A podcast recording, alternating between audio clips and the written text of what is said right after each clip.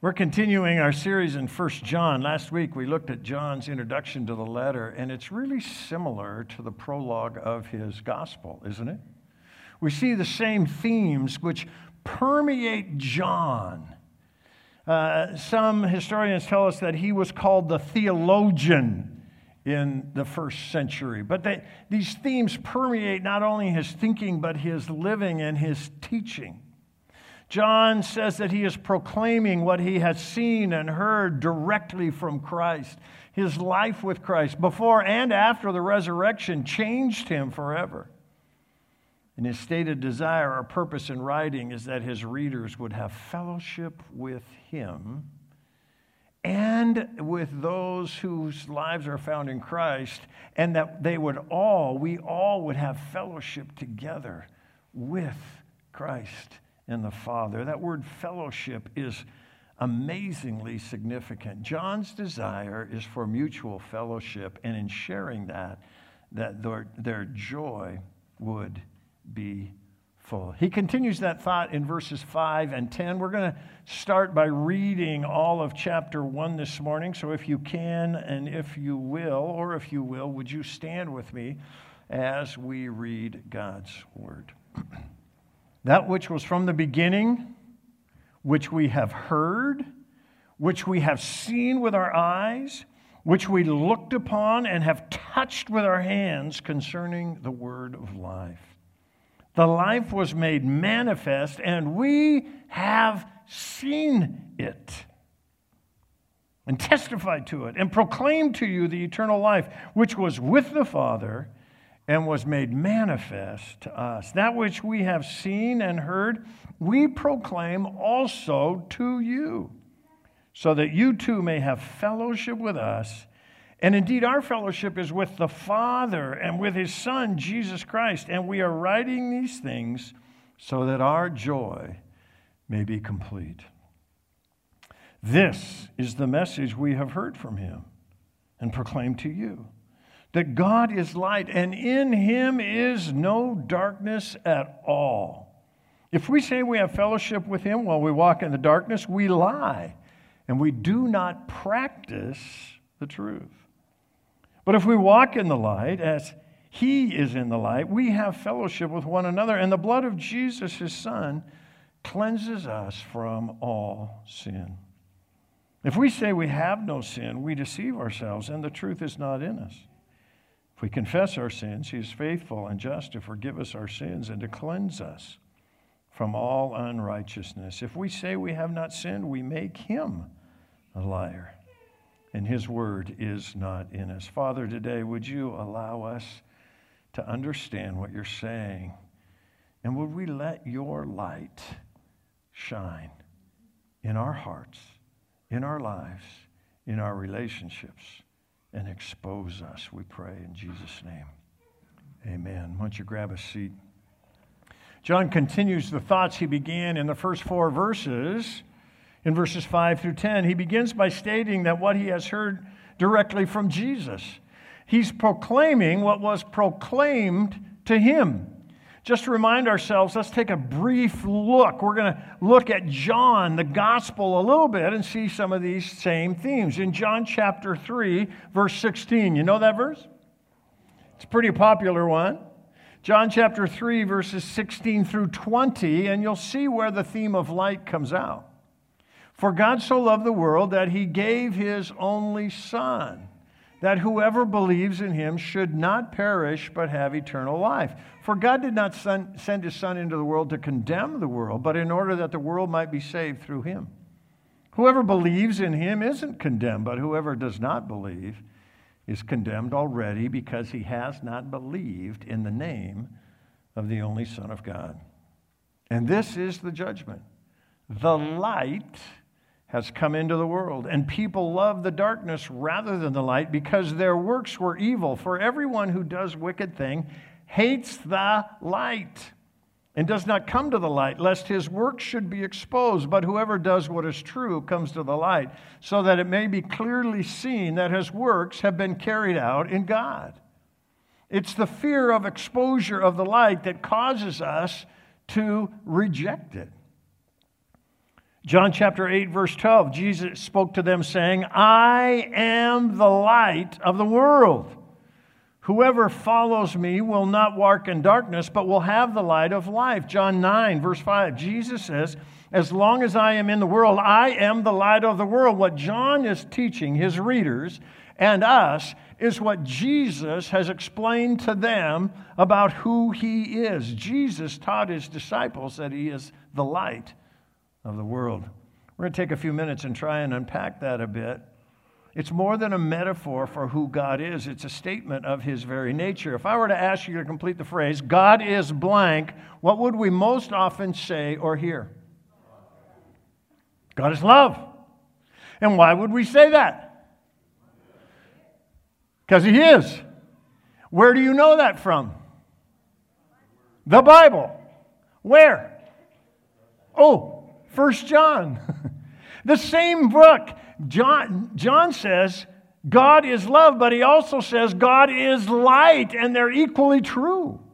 We like the love part, we're not so sure we like the light part because of the implications that God is absolute light, and in him is no darkness at all. So, what does it mean that God is light. And I got to tell you, when I was first uh, working on this message, I began to think, oh gosh, this is kind of negative, and because we talk about lying and deceiving ourselves and doing all that stuff. But this is one of the most positive messages we could preach if we understand what light does. What does it mean that God is light?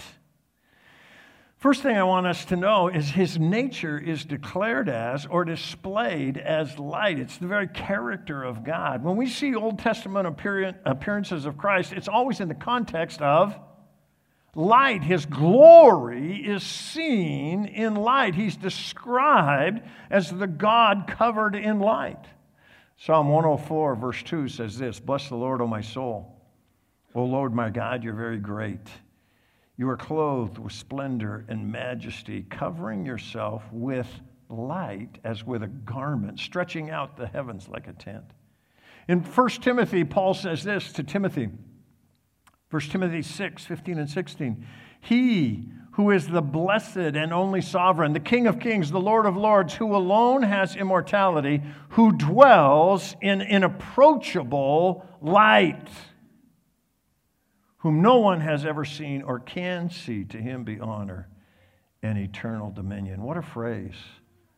Unapproachable light. When I was young and dumb, I don't know why my friend and I thought about doing this, but there was a searchlight.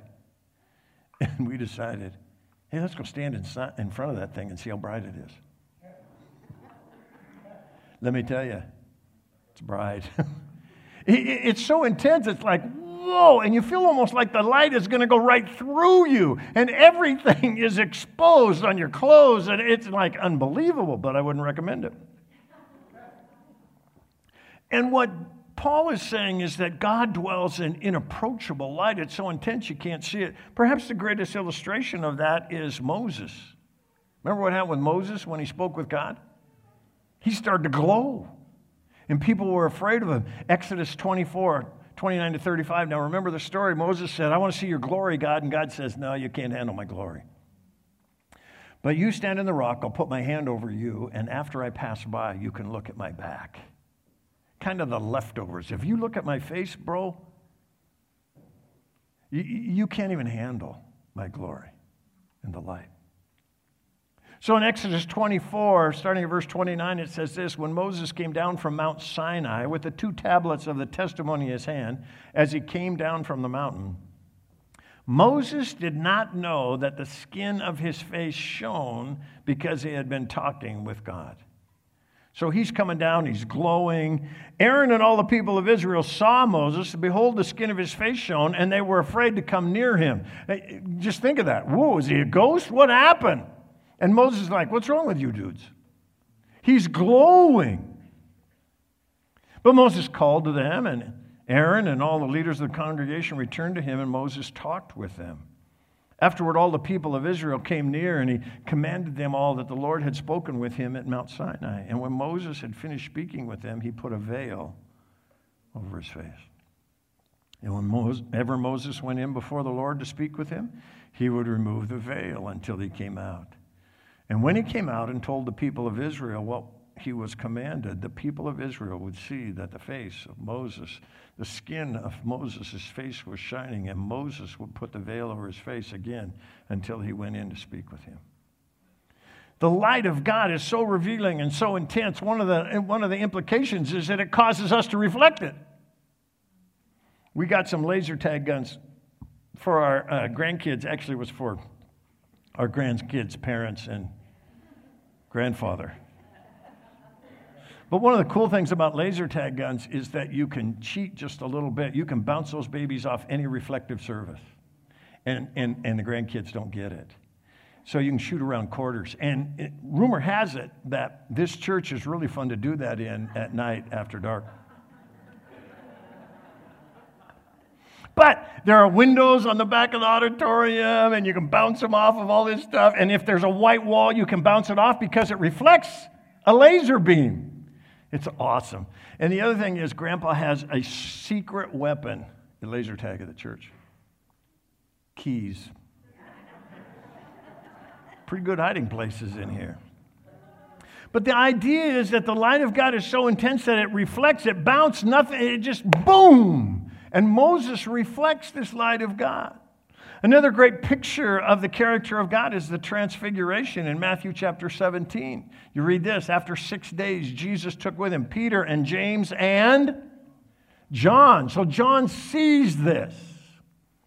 And He led them up to a high mountain by themselves, and he was transfigured before them, and his face shone like the sun, and his clothes became white as light.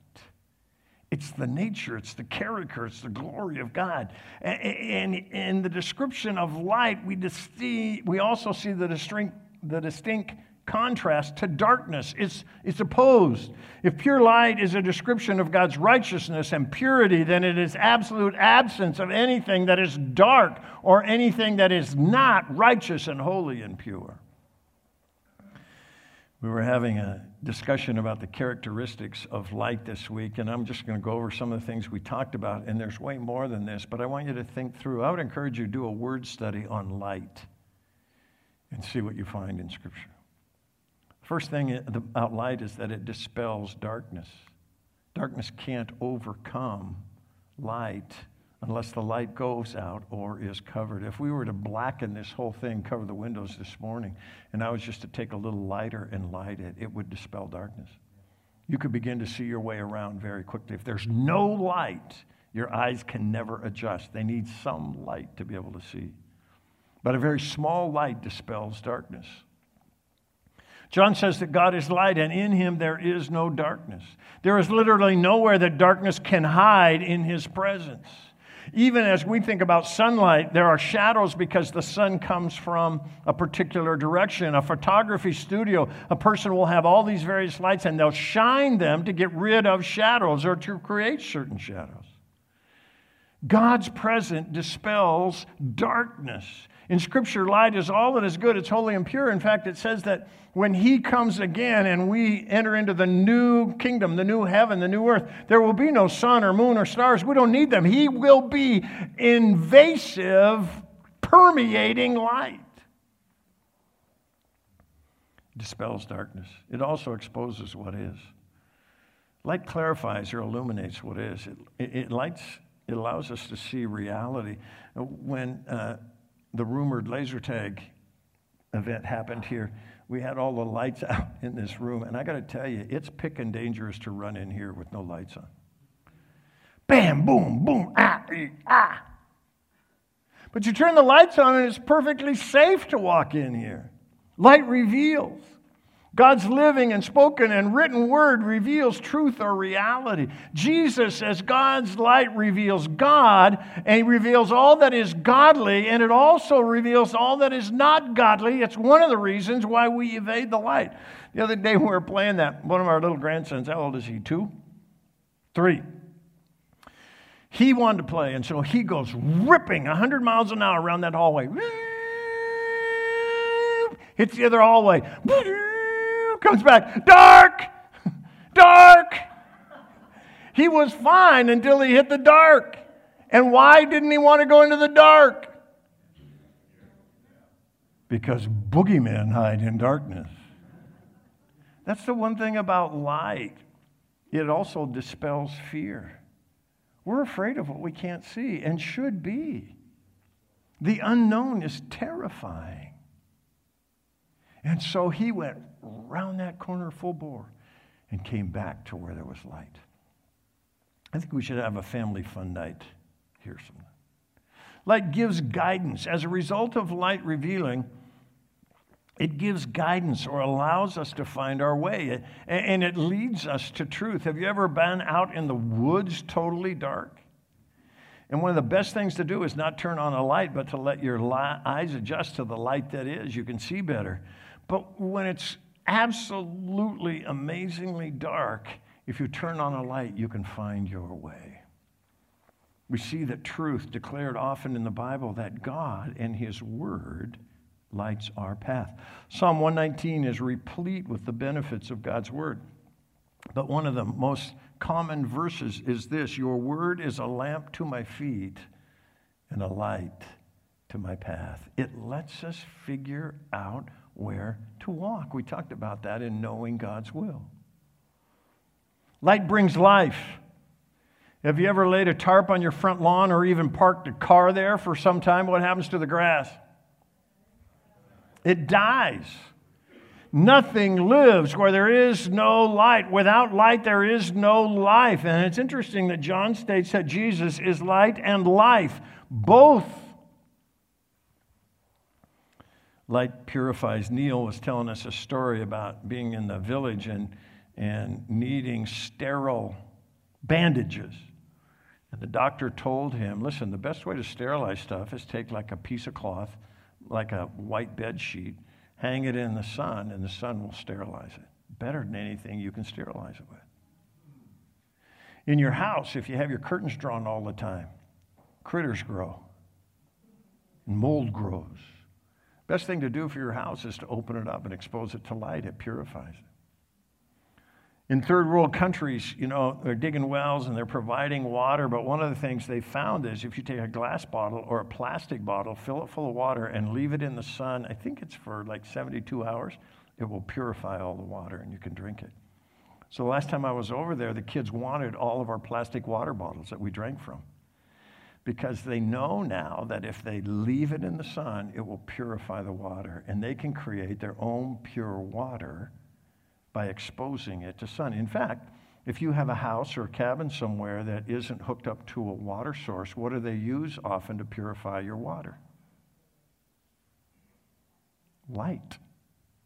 It's a purification system, and they run it through a light filter, and it will kill all the bugs. Light purifies. Now, think of all those implications in what John is saying. Marianne Thompson says this let there be no misunderstanding. John emphatically restates the point in verse 3 that in him there is no darkness at all. God is pure light, not diluted or mixed in any way with evil, hatred, untruth, ignorance, or hostility. God is light is not a theoretical assertion about the nature of God. It is a statement that drives us to the heart of what God is like, just like God is love. The statement that God is light is absolutely true. God is pure light, and for John, this statement rings with implications for the Christian life. Thus, it is crucial that we correctly grasp this basic truth. We're not going to exhaust all the characteristics of light, but I want you this week in a growth group or whatever, to have a discussion. What are the implications that God is absolutely light and in him there is no darkness? The implications are that we will have fellowship. Fellowship. The first thing is fellowship with the light. What does fellowship mean?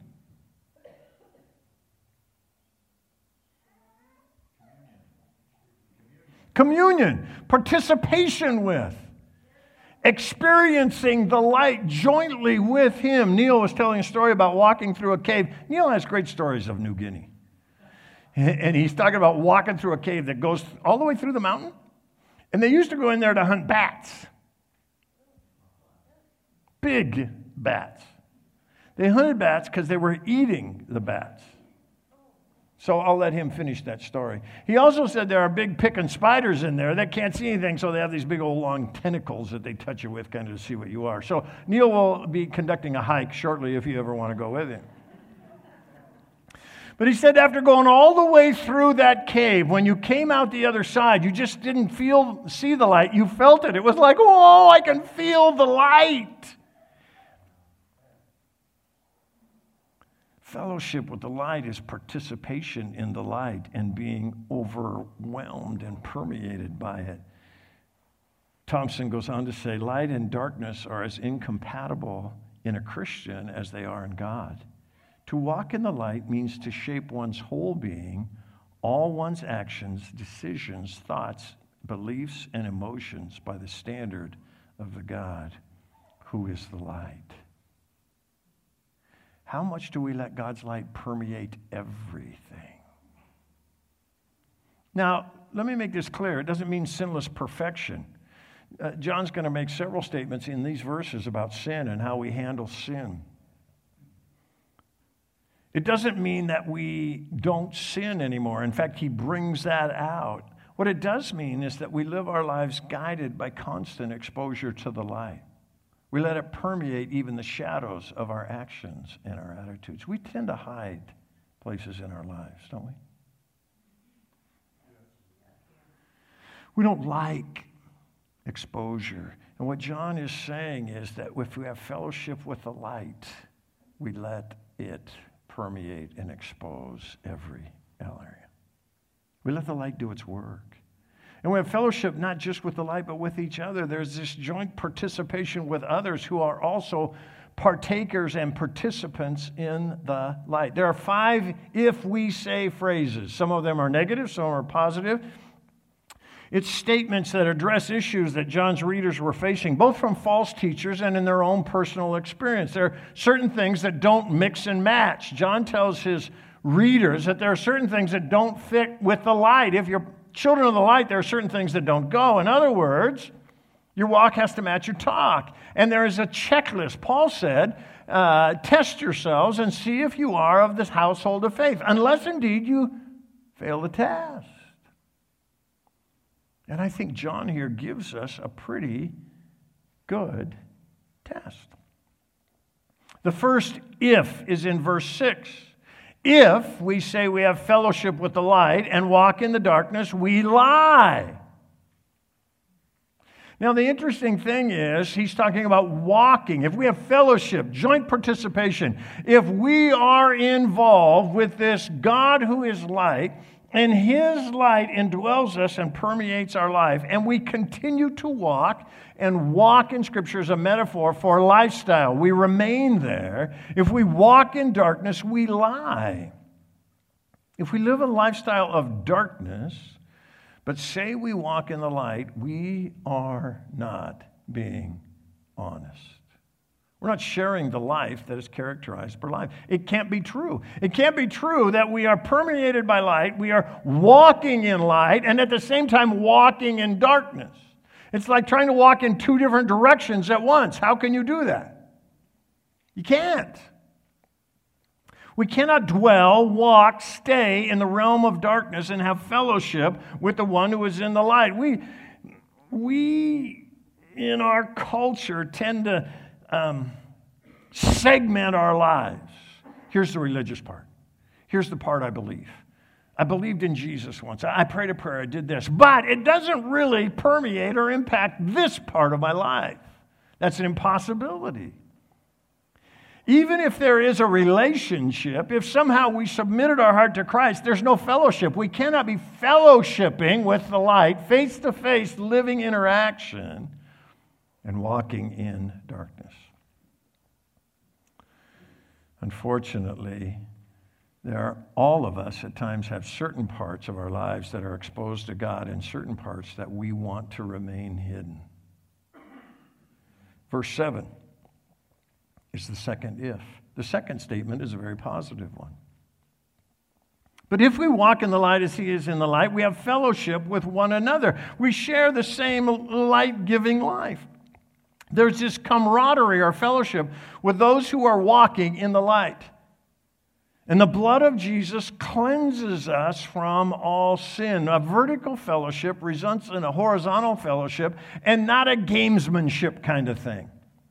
Have you ever had a relationship or been in a relationship? And we all do this to some extent. There are times when we don't want to really be exposed for who we are, and so there is this kind of phony dance we play. How are you? Fine. What's God doing in your life? Everything. Any struggles? Oh no. Can I interview your children?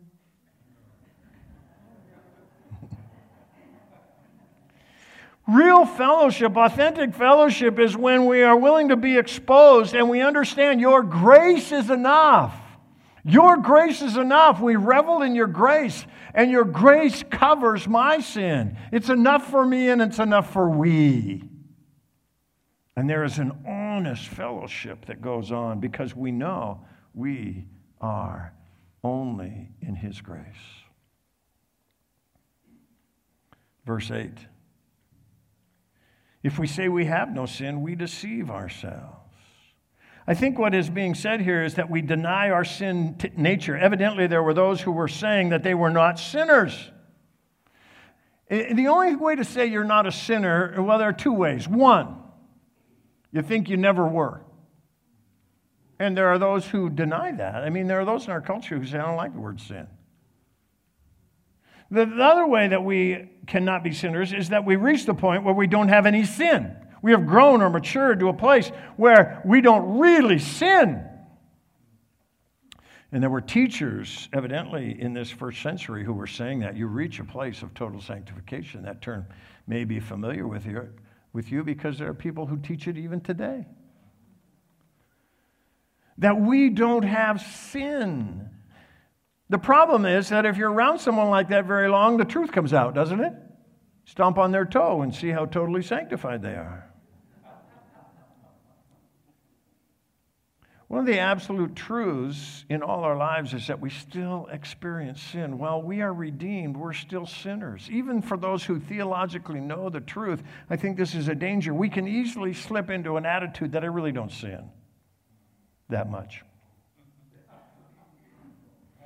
I'm not as bad as them, whoever they are, right? And we have these categories. We don't want them to live next to us or date our kids or whatever, you know. But as soon as we think we're not as bad as them, it means that we're pretty good. In other words, I'm not that sin, I'm not sinful, I just sort of sin. And what Paul is saying is, listen, if you believe that, you're deceiving yourselves. Is it possible to deceive ourselves? If you're married, ask your spouse. One of the things, every couple that comes in for for counseling, marriage counseling. One of them, generally the one with a beard, thinks that their marriage is fine. Well, we're fine. We're okay. We're doing pretty well.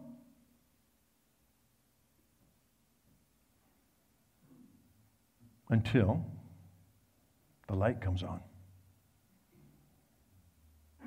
We don't like to be exposed.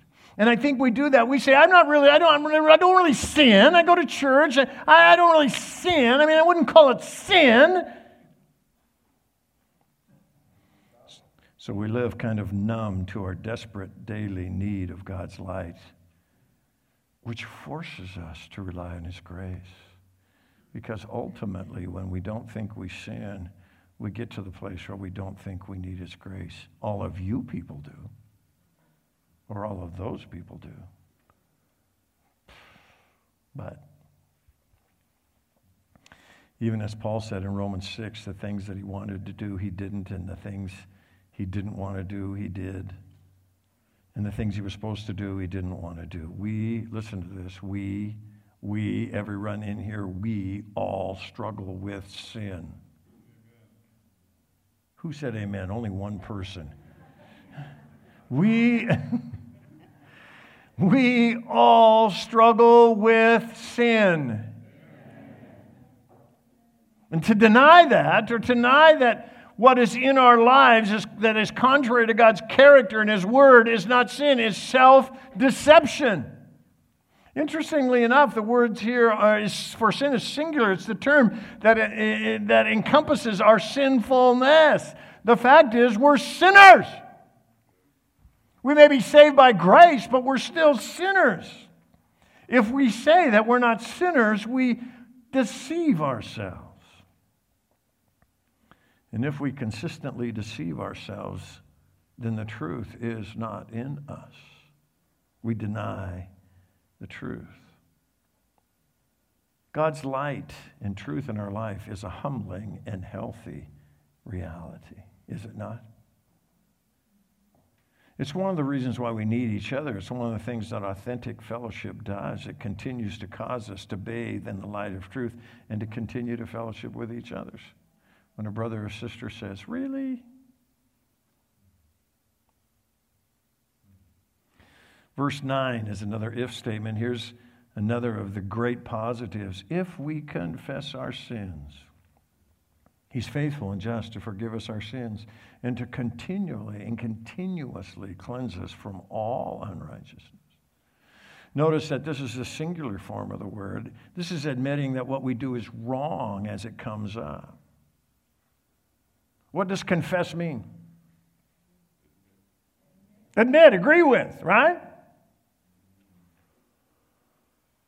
To acquiesce to what the light is showing. We acknowledge the reality of the truth. And, and we can, it says, Doug, that attitude stunk. Doug, what you said was hurtful. Doug, well, they deserved it. That's not the point. the point is, was it sin?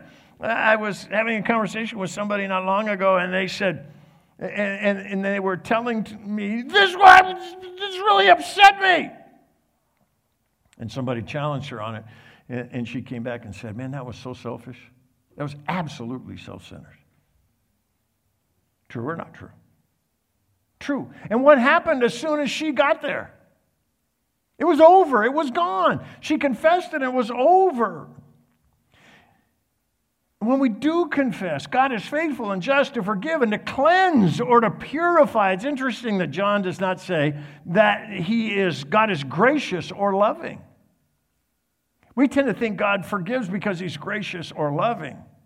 He provided a way to forgive because he's gracious and loving, but he forgives because he's faithful and just. He will honor what Jesus has done on our behalf. He is faithful and He's just. The payment has been made, so God will not and cannot hold it against us because He is faithful and just. We can count on His forgiveness because He said He would forgive based on what He did, and He will. A very familiar passage in Romans chapter 3 says this, starting in verse 21 But now the righteousness of God has been manifested apart from the law although the law and the prophets do bear witness to it. The righteousness of God through faith in Jesus Christ for all who believe, for there is no distinction. For all have sinned and fall short of the glory of God. Raise your hand if you have sinned. Now remember what I just said, he said, if you don't raise your hand. Now look at the person next to you. Is their hand still up? Look at how quickly they came back up. He's faithful. We all have sinned and fall short of the glory of God and are justified by His grace as a gift through the redemption that is in Christ Jesus, whom God put forward as a propitiation, as a payment, as a satisfaction by His blood to be received by faith. This was to show God's righteousness because in his divine forbearance he had passed over former sins. It was to show his righteousness at the present time so that he might be just and the justifier of the one who has faith in Jesus. Our forgiveness is not based on our worthiness to be forgiven, it's based on his worthiness to have taken our punishment. And God is faithful not only to forgive us our sins, but to cleanse or purify from all unrighteousness. This is an ongoing occurrence. He continues to purify. He continues to purify. He continues to take it away. Philippians 1 6, Paul says this, and I'm sure of this, that he who began a good work in you will bring it to completion at the day of Jesus Christ. I, I gave an illustration in the first service, and it was a bad illustration. It was a good illustration, but a wrong illustration because I spent time convincing a guy he should have a knee replacement this week, and then I talked about infection. How many of you have artificial addendums? Look at our peer group. This is happening more and more and more. In fact, when I had to go to the pre class, you know, before they put them in there, I, am looking around and I start flashing pictures of all these old people. And I sent it to my son and said, This is my new peer group. And he said, Yes, yes, it is. I wrote him out of my will, which is no big deal. I was just going to give him my knee anyhow. But one of the great fears, if you have an artificial anything, metal in your body, is infection. If you get an infection, infection in your body tends to go to a place where it can hide and it can hide where there is no blood flow to get to it, to get all your white blood uh, cells there to kill it. And one of the places that it does is it will attach to anything metal in your body. And there's no blood flow behind it, and so it can stay there and keep living no matter what they throw at it. And so the process is this if you get an infection, the first thing they do is pump you full of antibiotics, and not the kind you take in pills. They put you in the hospital, IV stuff. They're just pumping you full of antibiotics. And if that doesn't work, then they open it up and they go in there and they scrub. this is why the guy got discouraged today. I don't know why, but they go in there and they scrub that baby all out with some kind of disinfectant stuff, and you stay in the hospital and they keep pumping you full of antibiotics in your knee and in your bloodstream, and they try and kill that stuff. Now, if they can't do that, they take this perfectly good knee joint or whatever joint out of your leg. They put a plastic or a wooden one in there, keep pumping you full of antibiotics until it's all gone, and then they take that out and put another metal one in. Does that sound like fun? yeah. It's the great fear. At one point, they thought my knee had gotten infected, and I just went panicked. The doctor said, Hey, I can't see you in my office. I'm in surgery all day tomorrow. Go in and check in. They'll, let me, they'll come down and I'll examine your knee. And they did all these tests. And when I got there, they said, Have you eaten anything in 12 hours? And I went, Hey, time out. There is only one reason that you would ask me that stupid question. I said, I'm here to see the doctor. She said, You're on the surgery schedule. Linda came in after parking the car. She said, I went gray. I'm like, what you talking about, Willis? I know this story. Why are they so serious about getting rid of the infection? It will kill you. Do you remember Rock Stewart? When Rock was still on staff here, he had a shoulder replacement. And he got really sick. I mean, really sick. They thought he was going to die. They called the family in and everything. And they had done all of this stuff. And finally, they took his shoulder out, went through the whole process, and he lived. But they thought he was going to die because the infection was killing him. That's what the light of God does. It's why God is so serious about exposing our sin because sin is fatal. It kills our life, it kills our fellowship, it kills our relationships.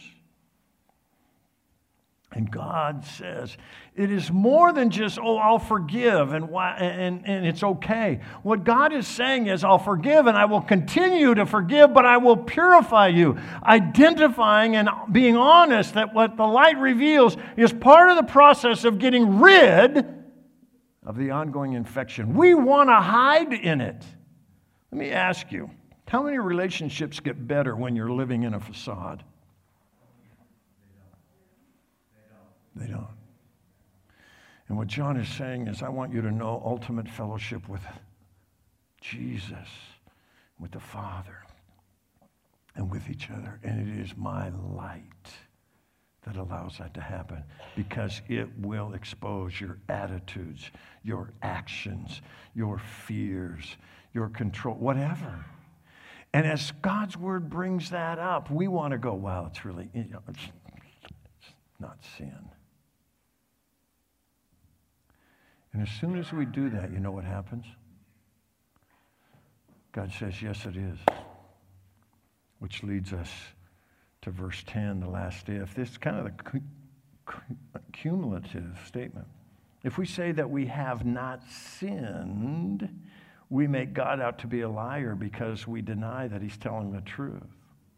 This is denying sinful uh, actions, not a sinful nature. Lying to ourselves is one thing. Deceiving ourselves is one thing, and counselors struggle with this all the time. We want to hide what is crippling us, and until we face it, it won't get dealt with. And we can pretend our lives will go on and get better, but no, they won't. Lying to ourselves is one thing, deceiving ourselves is one thing, but trying to make God out to be a liar is a completely different thing. In order to rationalize or justify our sin, inevitably we must say that God does not tell the truth, and that is the great lie of Satan from the garden, right? God's not telling you the truth. Has he said? Has he really said? That's not true anyhow. He just doesn't want you to be like him. And Paul says if we say that, then God's word isn't abiding with us. His logos, his living and abiding word, isn't in us. As we read through this letter, we're going to begin to see the phrase this is how you know, this is how you know, this is how you know, and this is how you know. This is one of those tests. I think John is describing a self test process. Is the light of God's truth being light in life inside of us? Is there an ever increasing awareness of sin and an ever increasing willingness to let God deal with us? I think sometimes as we mature, we think, I don't have to face my sin, I've got this covered. The reality is, it will continue to grow and we'll become more and more and more aware.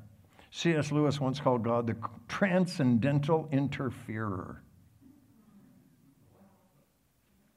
He interferes with our sin cursed lives. Because he's light, he cannot do anything but that. He has a vested interest in us, and we have a vested interest in resisting his interference. And the role of the light is to continue to reveal the truth. No shadows, no hiding. We talked about the infection of an artificial joint. We just had our 10th grandchild. And you know what a bilirubin light is? I asked this question. There happened to be a nurse in the first service right up front, now there's another one. I said, What the heck is Billy Rubin? Is he some guy from the Ozarks or something? Billy Rubin is something that has to do with your liver or kidneys? Liver, because it's not working right, it's not processing stuff, and you turn yellow. And so, what do they do when a child has jaundice? They pull them under a bilirubin light. And they used to be archaic things. They were like heat lamps, you know. like down there, whenever you're at an outdoor restaurant, like you go to Dick's, I think, oh, Billy Rubin light. They have those heat lamp things, you know. But when our kids were little, it was kind of archaic. Now, our grandkids, we've watched the progression, and this is number 10. It's the only one that hasn't been jaundiced. But they now, you know, they'll put you in the hospital or they have this little belt, you wrap them around and it shines, and that takes several days. But I got to tell you, when they get serious now, you take that little kid in the hospital, they're in this tube that is light all the way around. The little kid's naked, and, and, and there is light everywhere. They cover their eyes. There is light going into every pore of that little body, and it takes 24 hours and it's over. It is the coolest thing. But you look at your grandkids and they're like, whoa, they're glowing in the dark. And why do they do that? As punishment? To make them, that's a great phrase. I'm sorry, I just walked out of the light, Giles. Speaking of light, to make them whole and healthy.